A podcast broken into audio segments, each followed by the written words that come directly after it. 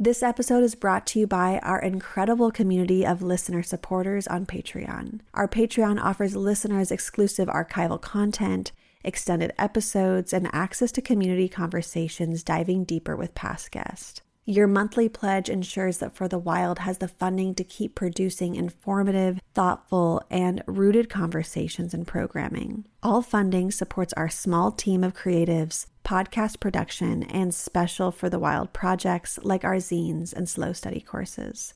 To support us on Patreon, please visit patreon.com slash for the wild. Or if you would rather make a one-time donation or recurring donation outside of Patreon, please visit forthewild.world slash donate. Hey for the wild community. It's Ayana here speaking to you from the Spirit Weavers Gathering, where we are screening our film When Old Growth Ends about old growth logging in the Tongass National Forest and I wanted to share a few updates before our conversation with Tom Goldtooth. We're calling out for land partners to plant trees and implement our biodiversity enhancement test plots. If you're a land steward and are interested in this prospect, email us at engage at forthewild.world and ask about our land partnership for our 1 Million Redwoods project. We're also expanding our research team and we're on the lookout for people with backgrounds in forestry and mycology. So again, email us at engage at forthewild.world to be on our research team for the 1 Million Redwoods Project. And lastly, we are open to sponsorships. So if you or your business would like to sponsor this podcast and help us spread these messages, again, email us at engage at forthewild.world. All right, now on to the show.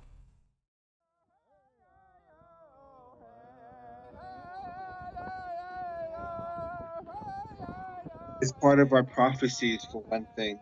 Some of our people have been told that a time will come when these children of the colonizers, you know, these people who come as the settlers, that they're going to start waking up and see those things that we've always been saying.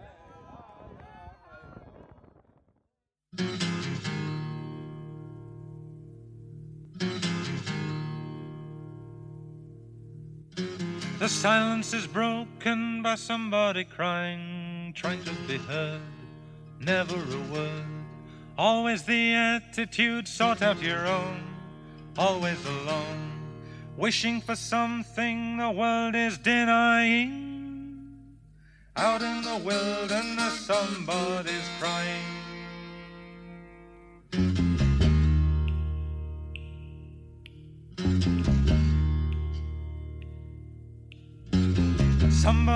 Wishing for something to happen, wishing to tell, wishing to help. Someone was listening, someone who cared, never despaired. Someone to lean on and someone to trust. Who needs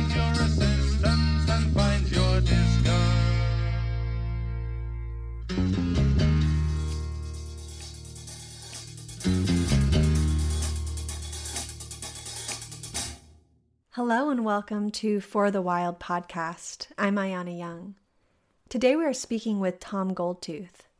Since the late 1980s, Tom, member of Dene and Dakota Nations, has been involved with environmental related issues and programs working within tribal governments in developing indigenous based environmental protection infrastructures. He works with indigenous peoples worldwide as executive director of Indigenous Environmental Network since 1996, Tom is known as one of the environmental justice movement grassroots leaders in North America, addressing toxics and health, mining, energy, climate, water, globalization, sustainable development, and Indigenous rights issues. He is one of the founders of the Durban Group for Climate Justice, co founder of Climate Justice Now, co founder of the US based Environmental Justice Climate Change Initiative, and a member of the International Indigenous Peoples Forum on Climate Change that operates as the Indigenous Caucus within the United Nations Framework Convention on Climate Change. Tom is a policy advisor to Indigenous communities on environmental protection and more recently on climate policy focusing on mitigation, adaptation, and concerns of false solutions. He was also awarded the Gandhi Peace Award in 2015. Oh, wow, Tom. What a gift it is to welcome you on the show today. Thank you so much for joining us. Thank you, Ayana.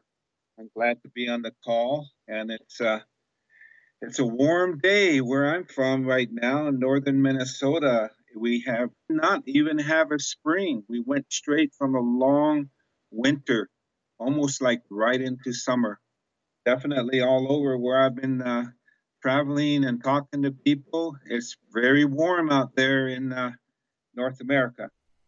Oh my goodness, it is. It was breaking 90s yesterday here in Northern California, and it's still May. So we're all feeling the heat. I just want to jump right into this topic of REDD and your work on behalf of Earth and Sky has reverberated through networks locally, nationally, and internationally. And you are so well versed in the ways colonization enduringly attempts to exploit commodify and privatize the sacredness of life. And in this phase of great planetary shifts, we see the beast of global capitalism unraveling. Yet instead of letting itself die, it literally grasps for carbon as the new commodity. With the UN, the international NGOs, and institutions such as World Bank championing market based carbon trading regimes, such as REDD program, which is reducing emissions from deforestation and forest degradation. And you and IEN have been loud in your opposition to REDD, not only for its failure to address the root sources of climate change, but also as a scheme to precipitate one of the largest land grabs in colonial history. So, Tom, would you help us understand the mechanisms of REDD, how it works, and also explain why you have compared it to the doctrine of discovery for its use of dishonest justifications to dispossess indigenous peoples of their lands and cultures. Well, you asked me to talk about something that I'm really passionate about. I remember when I first got into this work, there are some friends of mine who are older than me. I guess in our way, you know, one would call them my uncle, my aunties. Uh, I've always had older friends, uh, even when growing up. And of course, like in, in relationship, I would normally call someone my uncle or grandpa. But somehow for me, it was more on a friendship, and they opened that door with me, you know. So I, that's why I say I have I have some older friends who say who told me Tom, in this work that you're doing with this organization working on environment, remember it's spiritual work because our relationship, no matter what tribe, we have a spiritual relationship to our Mother Earth, to our grandmother Earth, and also the creation of life, including the sky, Father Sky, the universe. So, those are things that definitely I was raised with uh, understanding that relationship that I have as I walk on Mother Earth. It's always been a, a foundation of who I am and what I talk about. So it was a good reminder when they said, you know, don't forget of that work that you do is spiritual work. The second piece that I was told is also watch out if you if you come upon an issue that's really hard to translate into language and and this moment came about i would say about 15 years ago when there was a lot of policy work in this country but internationally where it seemed like instead of the countries of the North, like the United States and Canada and Europe and the UK, instead of cutting back on carbon dioxide and greenhouse gases, they actually started to look at alternatives and way instead of cutting back, they created a market system called carbon offsets, carbon credits, going carbon neutral, carbon trading, payment for environmental services. This is an area that I really needed to study So, looking at it, studying it, talking to elders, even having ceremonies, consulting with other folks that, you know, about what is this all about. And at the end of that analysis, you know, I, I really had to, to speak out against it because it was a violation of the sacred, bottom line. It involves a, a market system of trading air, in this case, carbon or methane and other greenhouse gases. A trading mechanism to where if you trade anything in, in a trading system in this in this world, whether it's a Wall Street type of trading system, you have to determine whose property right that is. You can't trade anything until you determine the property right. In this situation, we have a economic regime where you have to privatize the air and create a trading mechanism it is a form of privatization. That's that's something that is very critical to us. Is that the world has come to this time and place to where this is one of the major solutions of the United States and Canada and other countries of the North to mitigate climate change that we're in. Another moment that I always reflect on is a gathering that was held by an indigenous president of Bolivia Evo Morales, uh, who is still the president. And he was so frustrated participating in the UN climate meetings when he also was trying to integrate the issues around indigenous uh, cosmology. It was in 2009 in Copenhagen, and there was a strong resistance against these false solutions. IEN was very critical in that area, and we were mobilizing other NGOs, non-governmental organizations, to to speak out against these that they're false solutions. They're not really mitigating climate, and actually they're giving polluters the right to continue to pollute. Evo Morales left Copenhagen at that UN climate meeting and said, "We're going to have our own meeting. He's going to invite world leaders. He's going to invite uh, the farmers, the peasants, the people who struggle for water rights." indigenous peoples, uh, people from throughout the world to have their own World People's Conference on Climate Change and the Rights of Mother Earth. That was in Cochabamba, April 22nd, 2010. And it was really, man, it was a, a really good meeting. It was a lot of critical analysis about where we're at. But something that really struck out at me, and I, I found another stronger base there of people who thought like I did. And out of that, that meeting came a universal declaration on rights of Mother Earth.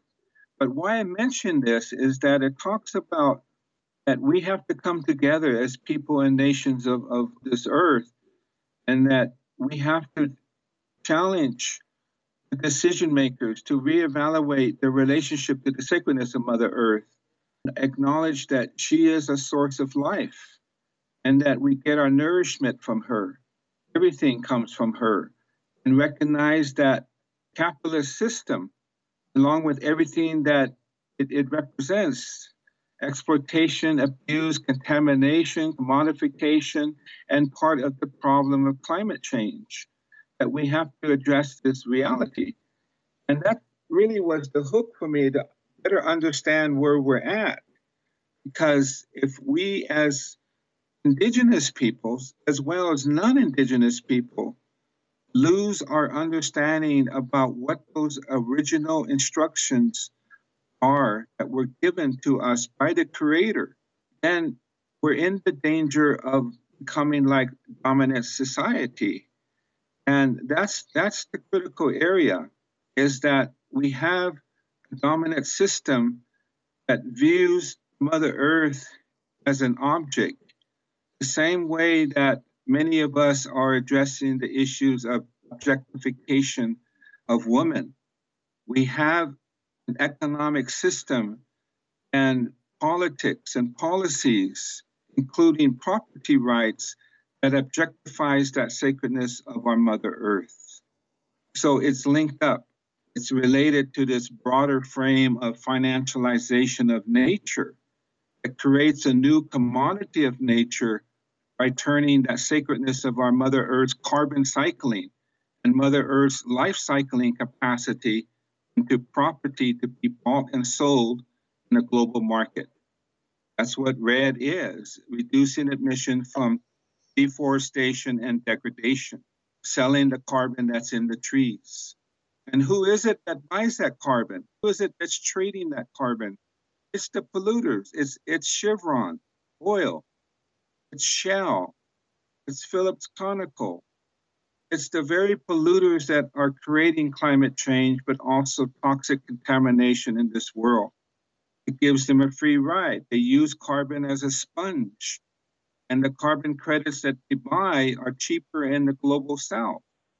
So, in a way, what's happening is that they are buying the trees in the south. It's their trees. They have bought carbon. And now we are experiencing human rights violations from all over the global south uh, Indonesia, Africa, Latin America, where these forested regions where indigenous peoples live, now they don't have access to the trees because those are protected trees. It is a catch 22 because we do support the conservation of trees. There's so much illegal logging that's going on in the South.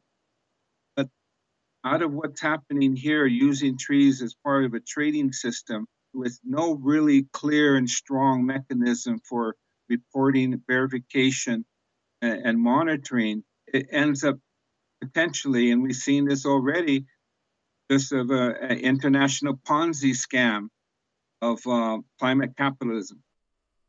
Wow. Thank you, Tom, for unpacking this really disgusting false solution. And it seems that the REDD program seems to avail the long standing colonizer strategy of divide and conquer. And I'm wondering how you have seen communities fissure when grants from the World Bank or NGO rhetoric begin shaping indigenous delegations. It is one of the problems, and we want to talk about that at our Protecting Mother Earth conference. Uh, and a lot of these policies that are, you know, that we're struggling with, especially when you link money to it. And we want to come together to address this issue because what is that foundation that holds us together as Indigenous peoples, Aboriginal, First Nation people, not only of North America, Canada, and US, what we call Turtle Island, but of the world? There's a lot of division. the sacred hoop is really not completely broken, but the sacred hoop needs to be mended and, and healed because a lot of these initiatives, whether it's mining, the differences between saying no to mining, that there's no such things as sustainable mining, but yet there's such a push from financial institutions like the World Bank who say, yes, there is sustainable mining. We'll give you money to go development around sustainable mining. But when we consult with our traditional people, there's really concern and lack of trust in the concepts of sustainable mining because that really exists. So the other area that we've been talking about is this area of commodification of the sacred, privatization of nature, financialization of life itself. That's the number one solution for mitigating climate change. And we know, like what I briefly talked about, is not a real solution, but it's being pushed by some of the well financed large green groups in this country, US, as well as throughout the world. We call them the large uh, non governmental organizations, NGOs, the well funded. And uh, they're pushing the, this false solution agenda along with World Bank, which is sourcing up indigenous organizations to support REDD. REDD is, a, again, is part of this carbon trading, carbon offsets. There's other related initiatives like payment for environmental services, compensating people under this uh, regime. So many talks, especially when you're dealing with our people that haven't had money, are they're fighting other issues and they need resources. So we've been battling with this as how do we create the necessary resources to do community based training and make those available in different languages, whether it's the indigenous languages of Brazil or in Ecuador or other areas of uh, the global south where uh, tropical forests are. That's where these uh, these initiatives are being implemented. And also domestically in the U.S. and Canada, they're being implemented in forested areas in the north as well. Different structure, but similar. And so there is that division that's happening. We find that as we work with tribes and indigenous communities who are looking at participating in REDD, we ask them a simple question Where does the money come from that they're promising to pay you? And they say, if it's globally, they say, the World Bank. About time the World Bank has given us money, you know? Or in California, they say, well, it's coming from the state of California. And uh, we say, no, that money is coming from the polluting industry. That's given them a way out, a form of greenwash. They're not cutting back emissions in Richmond, California or Martinez, California. They are increasing admissions.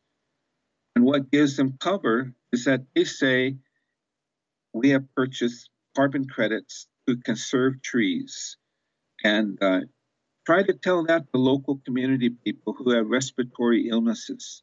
They're dying. So there's cancer clusters around a lot of these polluting facilities that are greenwashing. And then the other issue is that the numbers don't add up. Europe was a good example of that in their emissions trading. We have a new publication, a new report that that we just put together along with the Climate Justice Alliance called Carbon Pricing, a critical perspective uh, for community resistance. And it speaks out to this issue. Do carbon trading regimes threaten cultural genocide on a scale we have never seen before? Well, not only genocide against our people, it's a form of ecocide against nature, against Mother Earth. It's as if these policies are liquidating a sacredness of what we as Indigenous people understand in our relationship to Mother Earth. She's in liquidation. It's all about money. And not only is it REDD and the trading of carbon in the trees, but now agriculture. In the UN system, they are even proposing what they call climate smart agriculture, which means that it, it involves genetically engineered seeds for agriculture and crops that are climate friendly. And it also involves not turning the soil so that you sequester the carbon in the soil. Again, who buys carbon in the soil? Who makes that investment around climate smart agriculture? Again, it's the polluters.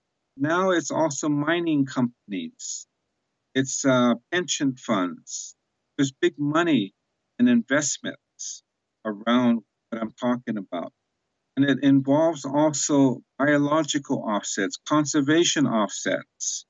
So this is really concerning because on an international scale, that's also coming out of the international realm, is a whole financial system that is not transparent the bottom line at the end of the day, at the 11th hour, it's not our people or even non native people that have rights to the land. It's going to be in corporate hands. So it's, it's ecocide. Genocide, yes, but cultural, it involves our culture as well. And again, genocide piece comes into where it's not a solution to climate change. We have melting ice territories of our Inupiat and our people in the polar regions of the north, the ice is melting. The permafrost uh, in Alaska is thawing out. Housing is shifting. There's going to be more erosion along the coastlines. And it's not that easy just to relocate native indigenous peoples from a village, from, from our territories, and relocate to another area. It, it involves land exchange that have to be negotiated. In many of our areas here in northern Minnesota and the Great Lakes, our people are always very cautious and looking with both eyes whether or not there's going to be a good fishing season. Our maple syrup, maybe it's going to be just briefly, sap is going to be running for a week. Our ricing, the, wild rice, the piscine, or the manoomin, the, the medicine food. You know, some of the depending on the seasons, these some of these lakes are drying out. Even here in the Great Lakes, so we're always watching precipitation. But again, if you look at the weather in our Navajo tradition, there's male rain and female rain. You get a lot of male rain these days. That when it rains throughout different parts of the country, it comes down really hard, fast, and it runs right off the land and goes into the rivers and causes floods and washouts, things like that. When it's more gentle, it gets it soaks in into the ground. So these are things that affect our right to hunt, our rights to gathering, our medicines and our foods, the right to plant and our agriculture. So this is all part of the link to our health and our well-being thank you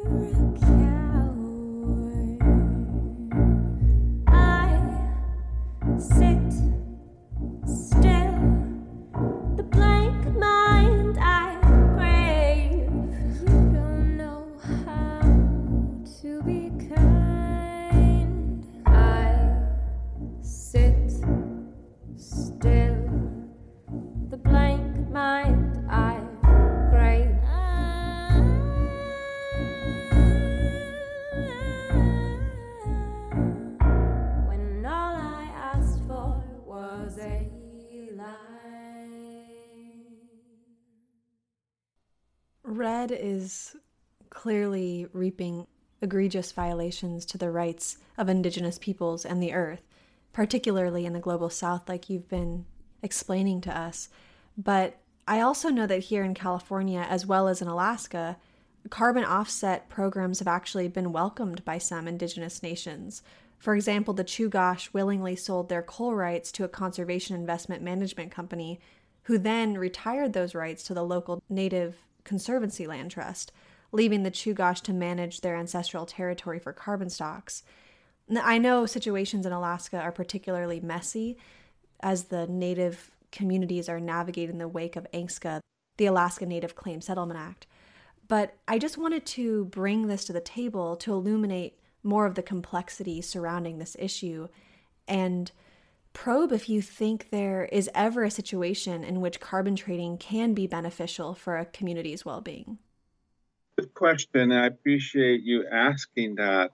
It goes to the core of whether or not these economic measures would be able to affect the amount of greenhouse gases that go into the environment. That's the critical part that we really have to look at.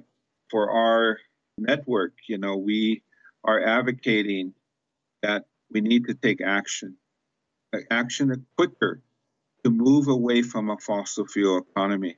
Mother Earth just cannot absorb any more carbon.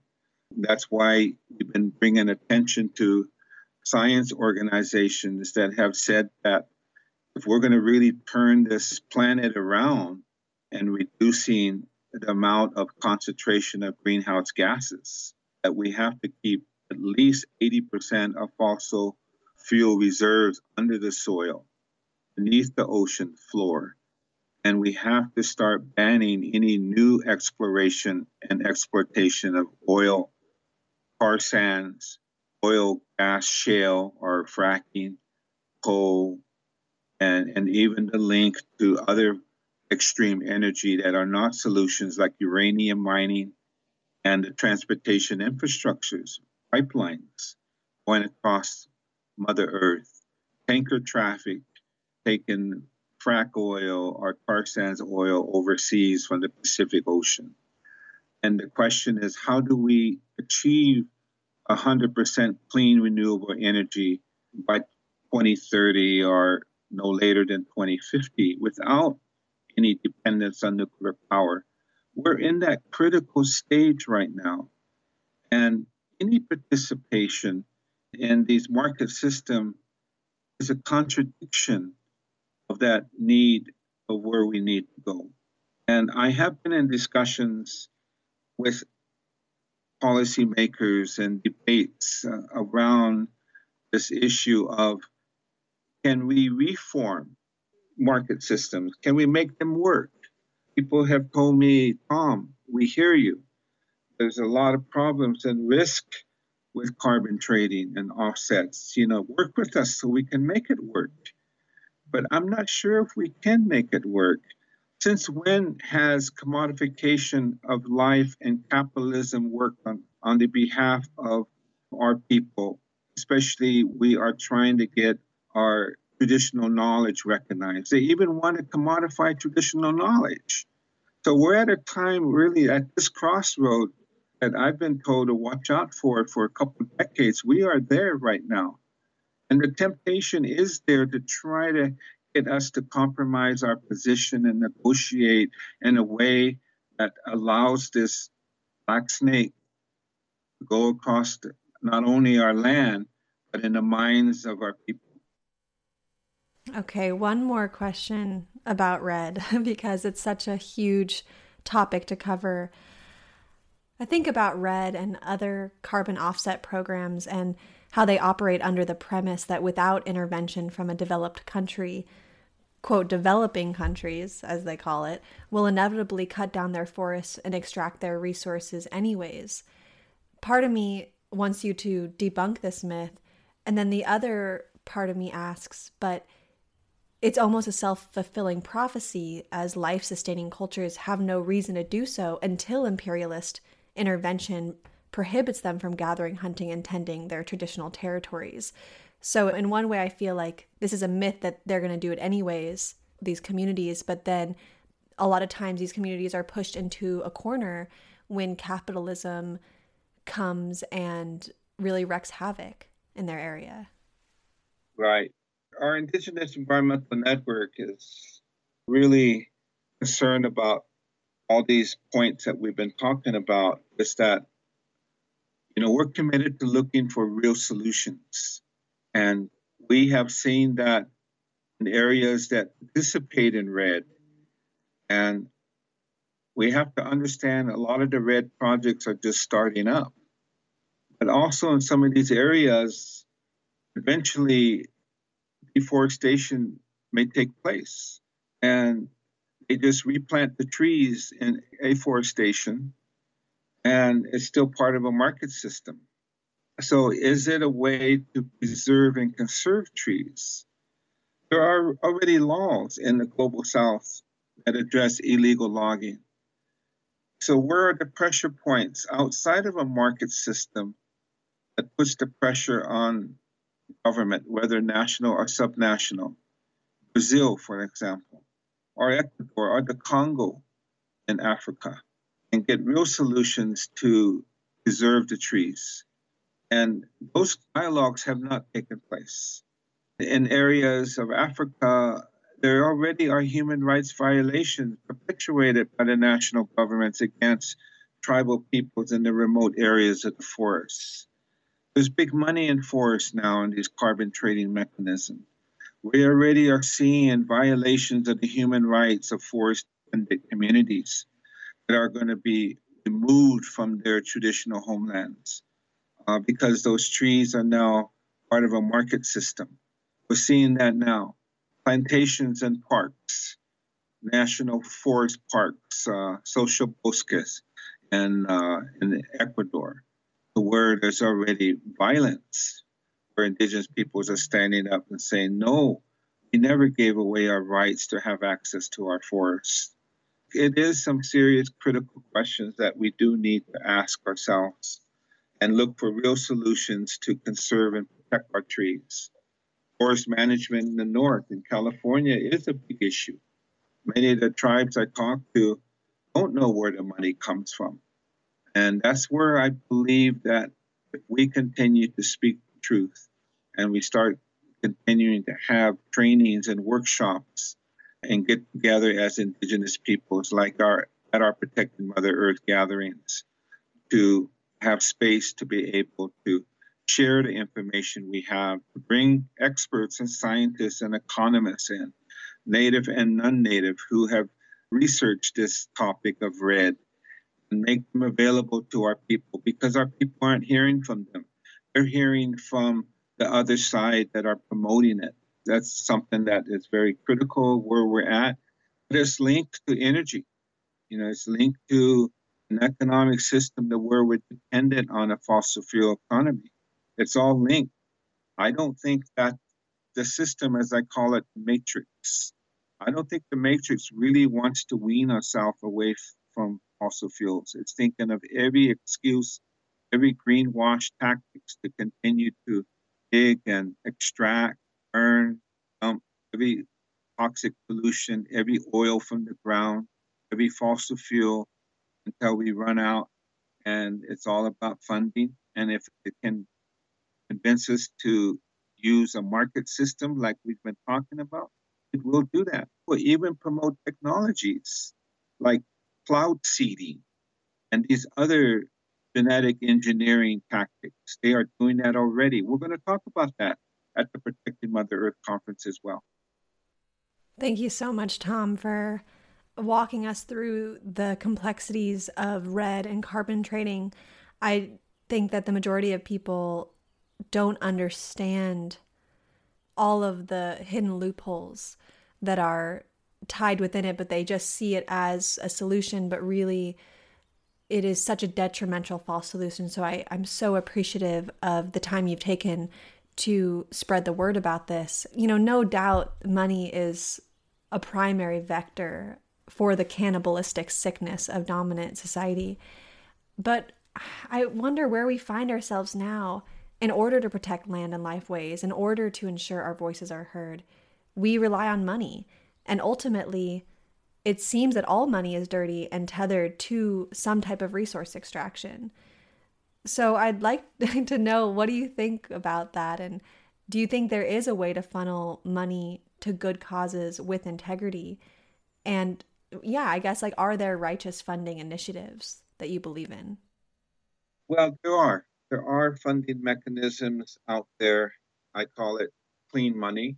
Yeah, I've, I've been in debates where people say, all money is not clean at some point. But as compared to where the polluters are putting their money into a false solution like climate change, let's just say that's dirty money. And we've been advocating for governments and communities to participate in conservation measures that are outside of a market system. And you'll see some of that language in some of the negotiation at the United Nations climate meetings, non-carbon and non-market. I believe that that's where we need to go. And we need to create a political will. Generally, in my assessment, people of the world and people right here in River City in the United States aren't well versed on economics the public education system has failed us. I've been to Mumbai, for an example, in India. I have been into the slum areas and I have engaged on this discussion of economics and economic justice. Uh, and they get it, they understand it. But here in America, it's difficult to find people where I can engage in talking about economics and capitalism, and especially, you know, where do we go if we if we want to make an economic change? Where do we go? How do we get there? So, as we understand an extractive economy, that's something we really need to analyze, and that's one thing we're going to introduce as far as these different concepts. You know, it's not going to just take four days but we're going to give the tools for people to think and to be critical thinkers. As indigenous peoples, you know, many of us been in the public school systems. We've been raised in a society that doesn't value who we are, our traditional knowledge, our identity, our language. Many of us are part of that seventh generation, part of that seventh to the eighth fire. Our children now are part of that generation that are going to make and change. But that also means being critical thinkers of where we are and where we're going, and to really look at this danger of capitalism, an economic system that creates money. You know, what is our model of growth? How do we evaluate that for us as Indigenous people? So, what we've been advocating is decolonization process for us as Indigenous peoples. To ask ourselves about establishing our own policies on our own Indigenous based index for living well that creates and establishes standards for meaningful work, a livable wage. What is that for our reservations? But is it to create a sustainable community? Or is there other models for housing, building our homes, energy efficient homes rather than these government subsidized homes that leak in the middle of winter? What's our agriculture and what's food sovereignty to create our own food? And this is all linked together renewable energy. How do we rebuild? You know, our communities based upon our original instructions, and also looking at the future generations, seven generations, to be able to take them into account.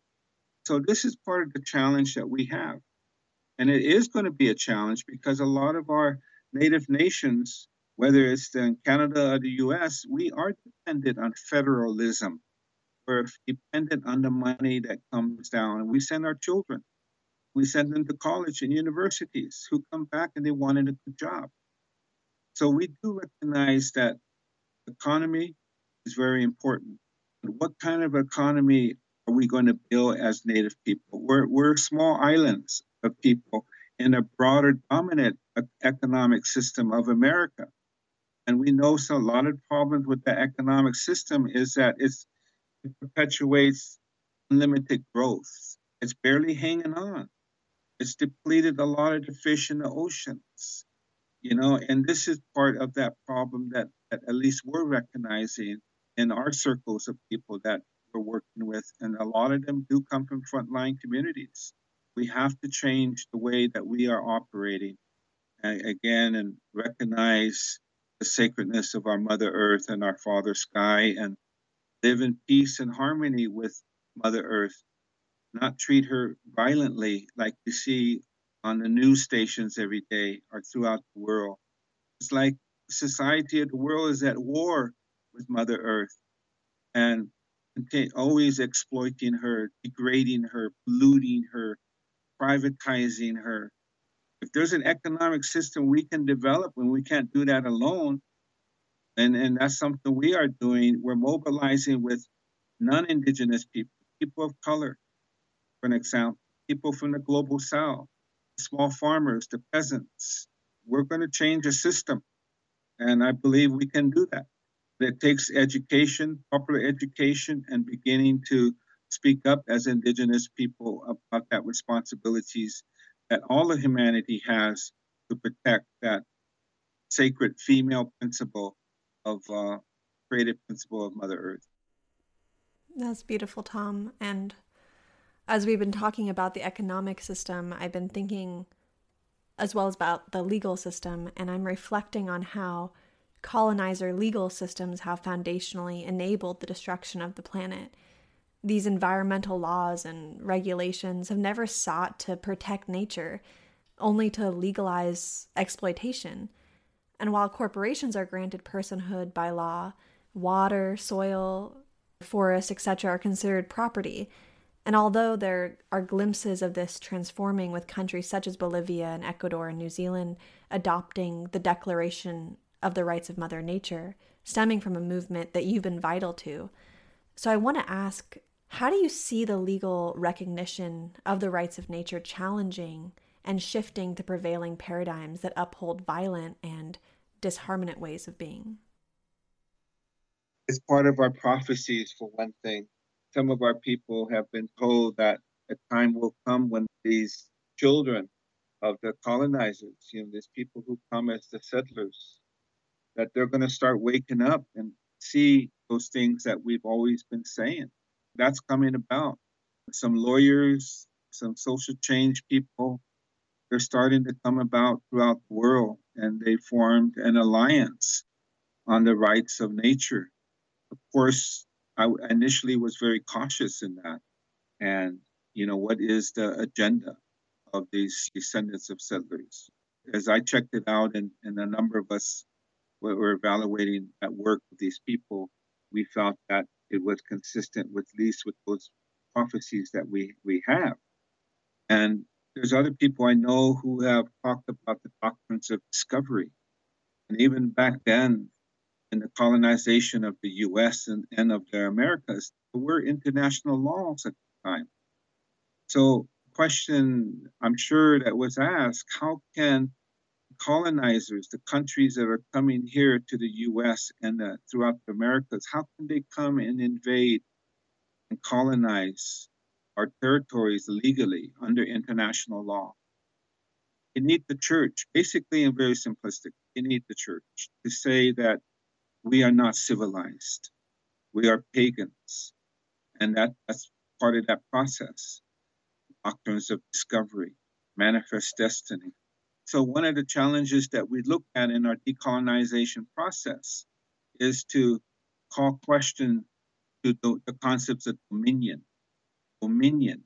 It's the same thing with the man says, I have dominion over my wife.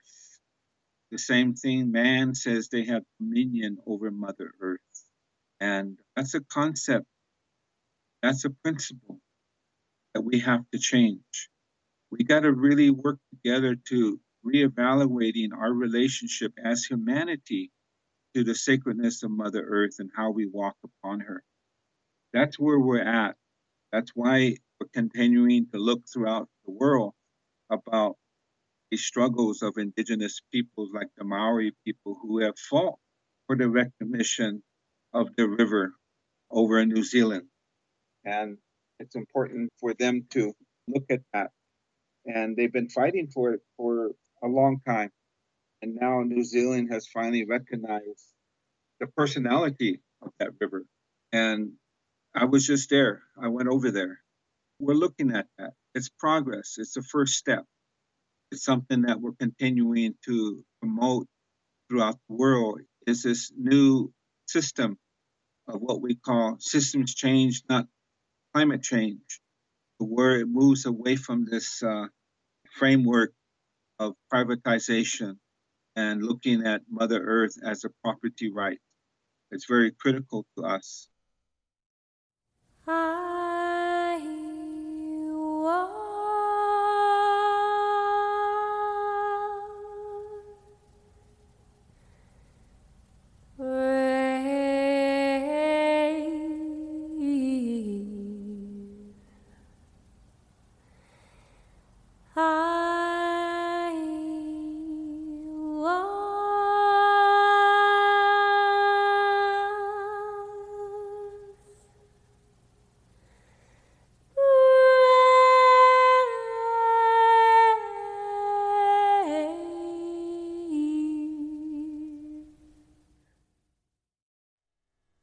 we were talking earlier about reservations and basically where you were describing a just transition for native folks and you mentioned renewable energy and I really question renewable energy more and more all the time. For example, I truthfully don't see solar panels as part of a regenerative culture, especially after my interview with Jacinda Mack, a Native woman from British Columbia who's dealing with mining disasters. And somewhere a sacred mountain is demolished, waters are polluted, humans and more than humans inflicted upon to maintain the rare minerals they require. You know, not to mention the energy expended from the mining itself, the assembly, the transport, the installation, the upkeep, so on and so forth. So, renewable energy as it's unfolding now is not clean, nor does it question systems of oppression or our infrastructure with limitless growth. So, I'd like to ask your opinion on our collective capacity for a just transition.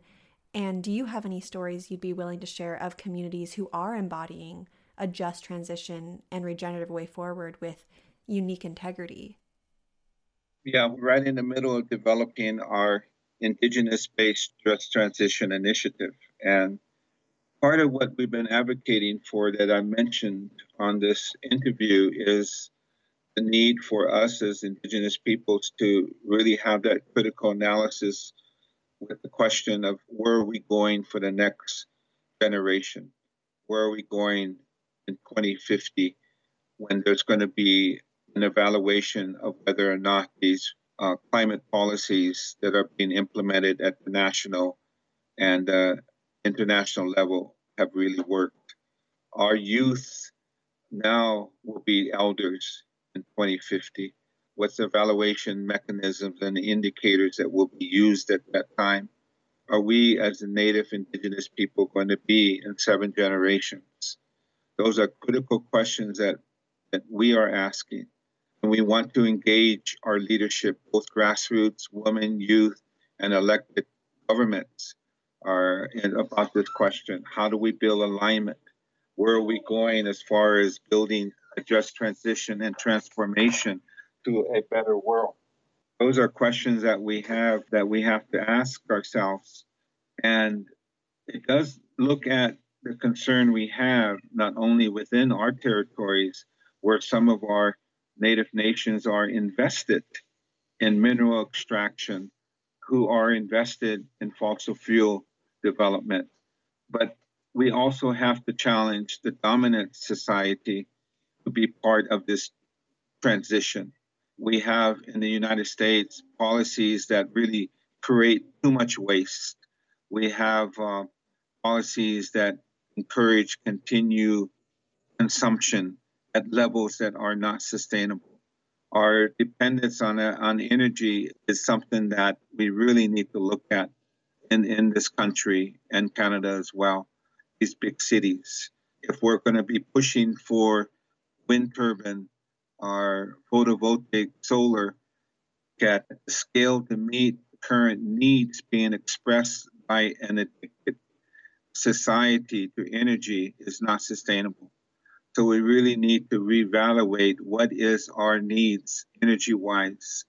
What is the concepts of energy democracy when we look at not only our energy, true energy needs, but also how do we as communities have more control on the energy that we produce, or do we participate in a colonial federal electrical grid line system? You know, what is a microgrid system? Those are things that we are advocating for as Indigenous Environmental Network. When it comes to just transition, definitely those are areas again that we're lifting up this decolonization process that does look at our physical, our psychological, our emotional, our spiritual strategies, because that's always has been a factor as we look about where we are going is our body, our mind, our heart, and our spirit as it relates to where we've been with trauma, colonization, but also going through the healing process. So this is kind of again where we're at. Just transition has to have its foundation in our original instructions, those spiritual teachings that have been left to us by our ancestors, and uh, leave enough of that information and knowledge for our future generations to recognize again that that vital life cycle of Mother Earth.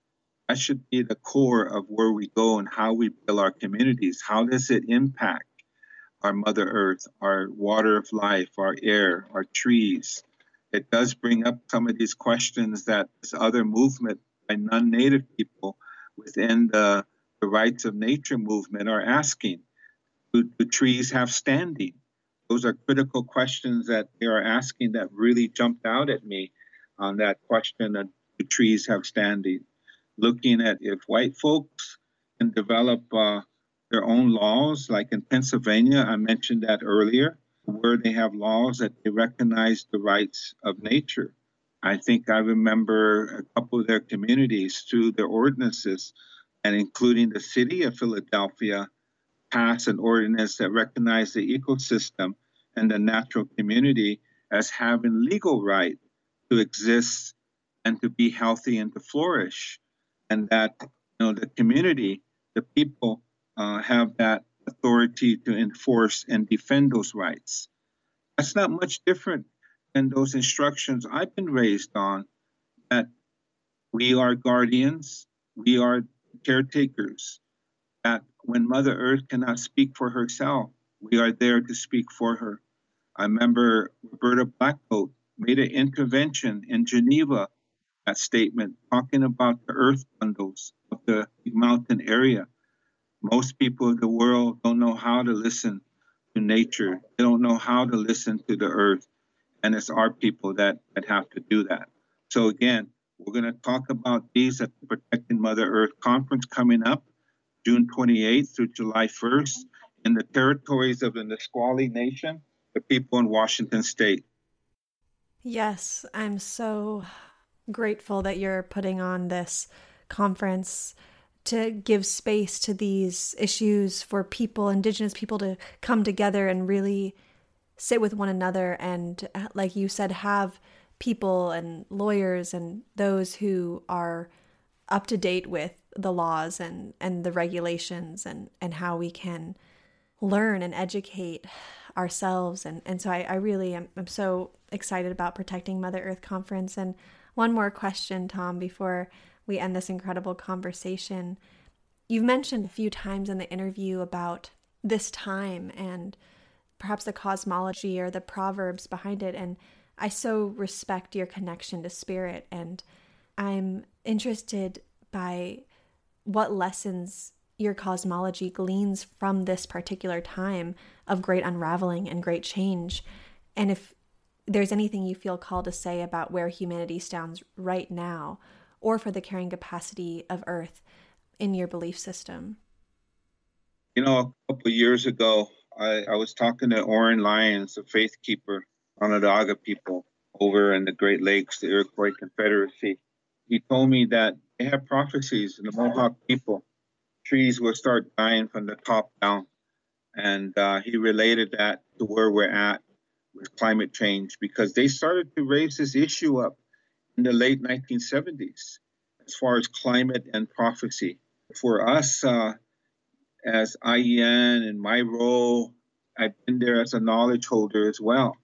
And I remember a statement that we we said at a circle of wisdom keepers, including elected tribal leaders and grassroots and spiritual leaders. In 1998, that was the foundation of our work here on climate and we said that you know indigenous uh, prophecy now meets that what we have known and believed you also now know the earth is out of balance. The plants are disappearing the animals are dying and the very weather rain wind fire itself reacts against the actions of the human being. For the future of the children for the health of our mother earth father sky and the rest of creation call upon the people of the world to hold your leaders accountable. That's what the elders and our youth and women and our elected leaders and grassroots said in 1998 at a Circles of Wisdom gathering to talk about our native homelands. And it was a climate workshop that was held in Albuquerque. It was there that was a foundation of recognizing that prophecy of where we're at and why we need to do what we're doing.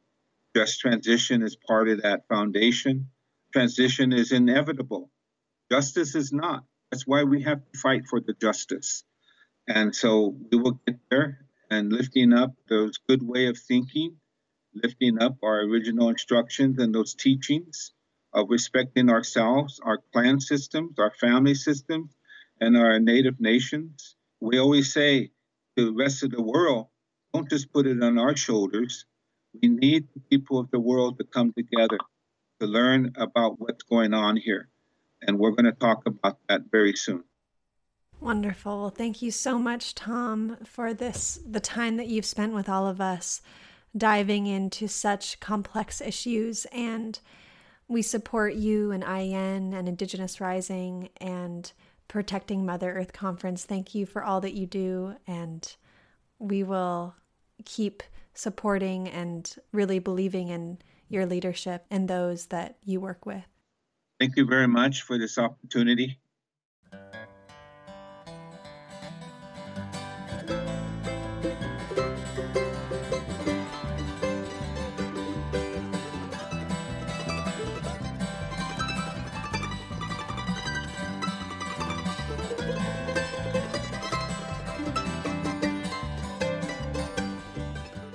Thank you so much for listening to For the Wild podcast. I'm Ayana Young, and our music today was by Elia Natalia Schwein. Our theme music is Silence Returns by Bo and Like a River from Kate Wolf.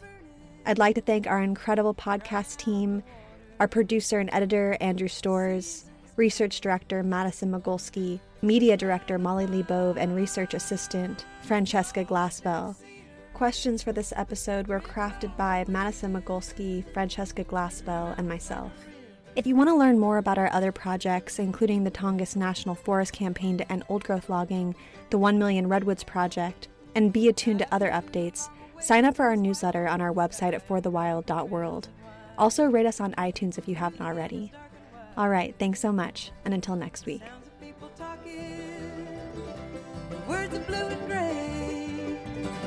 smells of doors and windows closed against the day.